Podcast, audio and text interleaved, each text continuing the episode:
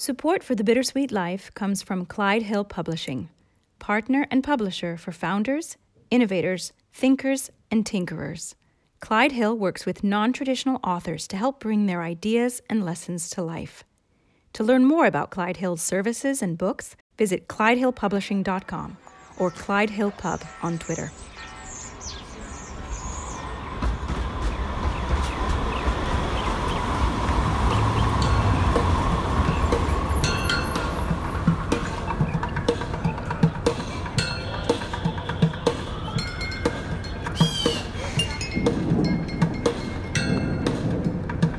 Hello, I'm Tiffany Parks, and this is A Bittersweet Moment with Katy Sewell.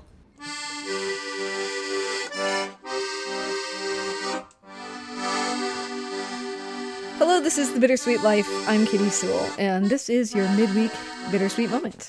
And today, you might want to go back and listen to the episode that happened on Monday if you haven't heard that yet, because today I am joined by Matthew P. Woerner, director, writer, and producer of the radio play that we aired on Monday after midnight.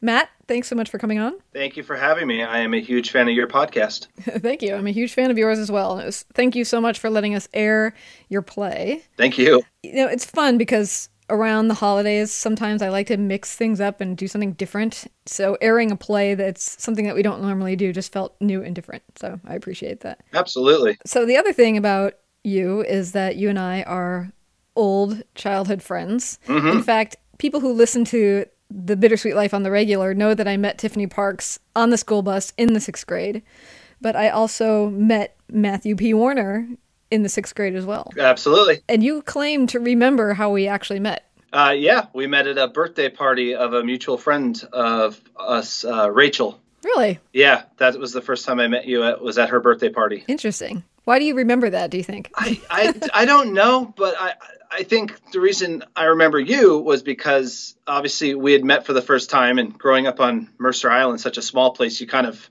grow up knowing everybody. So when you meet someone new, it kind of is easy to remember that person because it's only what a six mile by four mile Yeah. space, and and so and then you and I ended up having a class together the next year. And when I walked in the class, I saw you. I was like, I remember you. Yeah, yeah. So maybe maybe you remember more than me because I would have been fairly new. I would have just moved to town about a year prior. Oh, okay. So everybody would have been new. Yeah. to me. So, before we talk too much about our childhood, because I'm sure everybody wants your insider take on what I was like as a little person, Uh, let's actually talk about this play. First of all, and like I said, if you haven't listened to it already, we're going to be talking about how it was made. So, go back and listen to it first, Please. Monday's episode called After Midnight. Um, but how did you come up with the idea for this script? Well, this was a script I actually wrote all the way back in 1994 between my our junior and senior year and it started off as a story I would just tell friends just to entertain whether we were all camping during the summer or late night, you know, gatherings, swimming, chatting, but uh, I've always been a huge fan of old mystery movies and and horror, but not just the big names from Universal, but like the pre-code 1930s. I guess they're now called forgotten horrors uh, ones that a lot of people don't know exist. But I always loved the theme of the mysterious killer who leaves his mark and has an arrogance about him. And every time you think you know who he is, you, you never figure it out till the end. And then when I was 10, my parents introduced me to old time radio for the first time, and I instantly got hooked on that. And so it was kind of my tribute to pretty much everything I loved as a child and, and even still love today. Yeah, wasn't it originally a silent film? good memory. Um, actually, it started out just as a story to entertain our friends, and then after we graduated from high school and I went to film school, I wrote it as a full-length feature film script. And then my senior year in film school, I had to film a 15-minute project, so I filmed it just the first 15 minutes. But what happened was none of my crew showed up on the day we were supposed to film. So my camera guy, my lighting guy, my sound guy, everyone got the flu. Whoa. And so I was left to do everything myself, including star in it, which I sure didn't want to do that. And so what I ended up doing was the only way I could make it work was to make it silent. So what I did was I would set up the camera, set up the lights, and then I would just act. And of course, being silent, you had to be really over the top cheesy. Mm-hmm. So a lot of pantomime acting and stuff. I was pretty positive it wasn't going to work, but surprisingly enough, it did. That's great. That's great. So that's that's how it was kind of came across as a silent, and then obviously eventually in I think 2001 I made it into an audio script, and then I rewrote it again last year in 2019. Yes. So you and I have had a mutual love of old time radio for a long time, mm-hmm. and. As I mentioned on Monday, meeting other people that have a mutual love of old time radio in this day and age is rare. Absolutely. Unless you purposefully seek them out. Right. And if you do, generally speaking, you're the youngest one in the room. Absolutely. I mean, maybe that's not true anymore. I originally joined my first old time radio group in my 20s, so perhaps I would be one of the older people now, who knows, but but what is it about audio theater that you really like compared to, you know, you studied movies. So what's the difference in your mind? I think what I love most is the control that the listener has. Obviously, if you and I, which we did many times in our 20s, we'd sit down and we'd listen to a play. And I don't think I even realized this then as I do now, but you and I would listen to the same play, but there's not a chance in the world that you and I heard it the same, saw it the same, imagined it the same. And that's what I think I love most about it is even though all of the bits and parts are there for you to hear, you have to use your imagination to picture what's going on.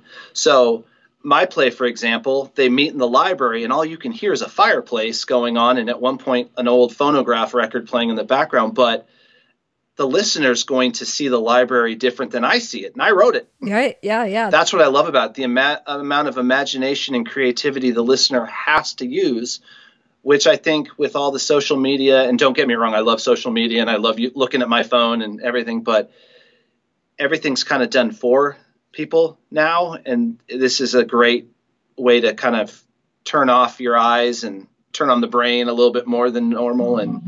really let the imagination go wild. What I think is so interesting about it too is that because you and I not only have listened to radio plays at the same time, we've also listened to the same ones over and over again because we have certain favorite episodes that we love.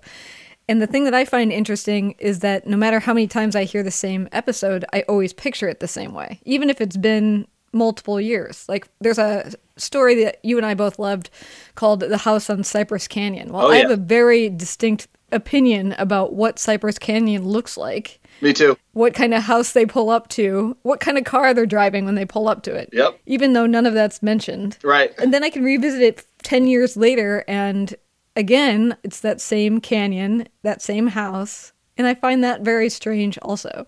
Absolutely. No, I, and I the exact same way. I pictured the exact same the road turning up to it. Even the little mention of them decorating a Christmas tree, I even have that pictured in my mind. Oh, so it's like the uh, Die Hard debate of whether or not that's a Christmas movie. Is, is the house on Cypress Canyon a Christmas audio play? Nobody would think so. No, I don't. Nobody would think I so. don't either. but So the house on Cypress Canyon, because probably none of you listening have ever ever heard it, is in the horror genre most likely.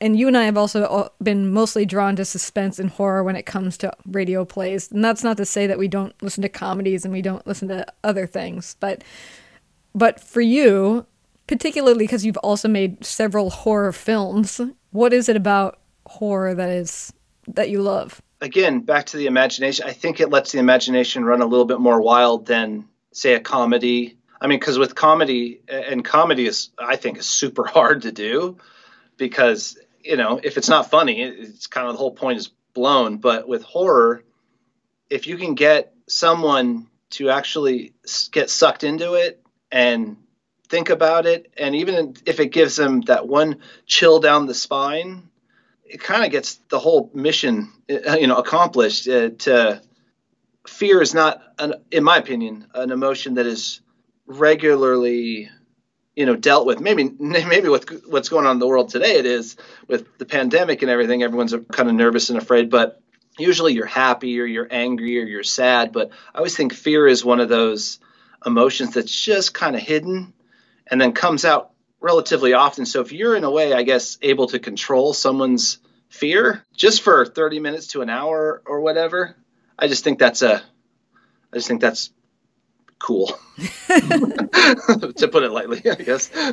So another thing that longtime listeners to this show would have heard is that occasionally, not annually, but occasionally, we replay the interview with your daughter, Yep. four years old, talking to her about how much she loves horror films. Yeah. It's a piece called Chloe Loves Horror that I made for NPR ages and ages ago. Because how old is Chloe now? She is 19. right. It's been a while. Yeah. But it was one of the most controversial radio pieces I ever made as far as the responses that people got. Because I have a four year old who's telling me that she's watching Scream and Night of the Living Dead and uh, Amityville Horror, and a father who is in support of that Right. not only in support of it, in delight of it, really, where most parents would find that kind of inappropriate. So, do you want to defend yourself? You defend yourself some in the in the piece itself, but would you like to explain why fear was an okay thing to instill in your child? Mostly because when I was a child, my my father showed me these films, and now I didn't show her Scream. That was a little out of my realm.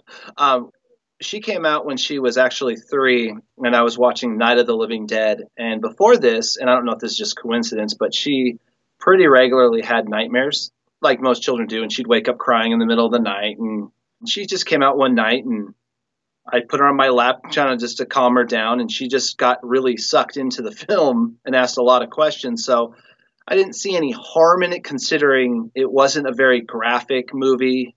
It was obviously you could tell it was creepy, and I also I wasn't sure at three if she was really able to understand what was going on because as a father of only three years and also in my early twenties, yes. you know, a lot of learning, a lot of room to grow. But um, I noticed though that after she started watching them, she never really woke up from nightmares. So I don't know if that was just because she had visualized a little bit of fear and therefore it kind of just kept her calm. But even today at 19, she still loves, and she watches like the horror movies that are made today, like the really gory, graphic ones that I still don't because I I'm all about the classic. Yeah. I like it when it was new, it was original. Everything now just seems to be a, a remake of some sort, and I'm just not a fan of it. Yeah, for sure. So you'll have to go uh, back into the archives. I believe we labeled one the blood yes, as a title. the blood, yeah. So if you look for that, you can hear that story. All right, so we're rapidly running out of time, but um, since we were childhood friends, as long as Tiffany and me, since the sixth grade, do you have anything about me that you would like to personally share to the curious listener? I remember every time seeing Katy, she always had a jean jacket on and a hat, just like Debbie Gibson. oh, jeez. Going all the way back to middle school there. Yeah, that's how I always would describe her. Like, who's Katy? Like, oh, she's the one that's dressed like Debbie Gibson. Oh, gosh. I'm just kidding. That's so embarrassing. I'm just And true. no. You and I have always been really close, and the thing I always liked about our friendship from middle school to high school, even through college, is is you and I can go years without seeing or chatting, and then as soon as we reconnect, it's like we've never ever been spaced or Mhm. you know never seen each other. It's like we've seen each other all the time. So that's I don't have a lot of friendships that are like that. So that's why I always refer to you as my oldest and dearest. Yeah, that's nice. And we've also had like so much in common, not so much not just radio drama, but you know, Oh yeah, who else who else in the world have I gotten into a debate about who's better, James Cagney or Humphrey Bogart with? Right. know? And that we both came out on the on the right side, right. which is that James Cagney is better. Cagney Uh, no question, hands down. Cag, yeah, Cagney's always the man. Although sometimes every now and then I'll hear Bogart in a radio play and I'll think, well, he is a little bit better on the radio. His voice is so good for the radio. And James Cagney, while very fun to watch on the screen, his voice just isn't as good on the radio. I totally agree. I, I absolutely agree because Bogart had a much more suave voice, whereas Cagney's was very a lot higher. And but when you see him on film, I mean, who's always ending up shooting who in the film? Cagney's, al- true. Cagney's always shooting Bogart at the end. It's true. Everybody always thinks that Bogart's the one that comes out on top, but he does not. He does No, not. he, he always cowers down to uh, Cagney. Well, thank you again for letting us air your play. Oh no, thank you so much. Like I said, I've been a long time listener and fan of your podcast, and I think you guys do an amazing job. And the fact that you took the time to share something that's really not something that you regularly do, and the support and all that stuff, I can't tell you how much uh, me and the cast uh, greatly appreciate it. Well, and we were joking that maybe I should challenge you to write us one for Christmas next year. Oh, I've been thinking about it all day. Oh, I have one more thing I want to ask you um, before we go. You played multiple characters in this audio play. I played four. Four. Is it possible? Maybe it would be too hard, but is it possible for you to just give us each one of the voices? I'll try. Hold on. Let's see here. You'll have to give us the name of the character too. I will. And and uh, some of them to hide my voice, I did a little pitch, a little pitch uh, change, just so it wasn't too obvious. But uh, first off, I was Commissioner Coleman, and uh, you know, kind of like the old typical grunt, you know, moody boss. So I start off playing Commissioner Coleman, and then of course I was Jameson, the butler, who everyone knows as the poor victim who was forced to do this. And then I was uh, Judge Gary Thompson as well. Uh, everyone, you know, you gotta love the old man. and then um, the last, this will be hard because I, there was some pitch, but I was also the voice of X, the killer.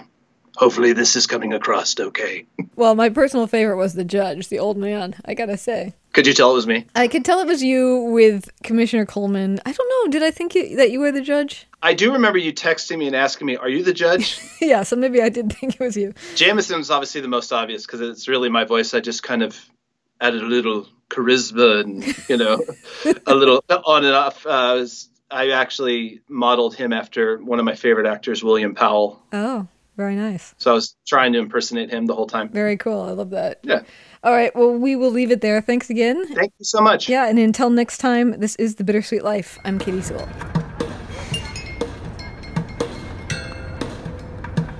Thanks for joining us. Subscribe to the show if you haven't already, and if you love it, leave us a good review. And please tell all your friends about us. Also, if you have an idea for a bittersweet moment, send it to us by email or voice memo. We're at bittersweetlife at mail.com. Or you can just find us at the contact page at thebittersweetlife.net. Or on all the social medias, just search for The Bittersweet Life.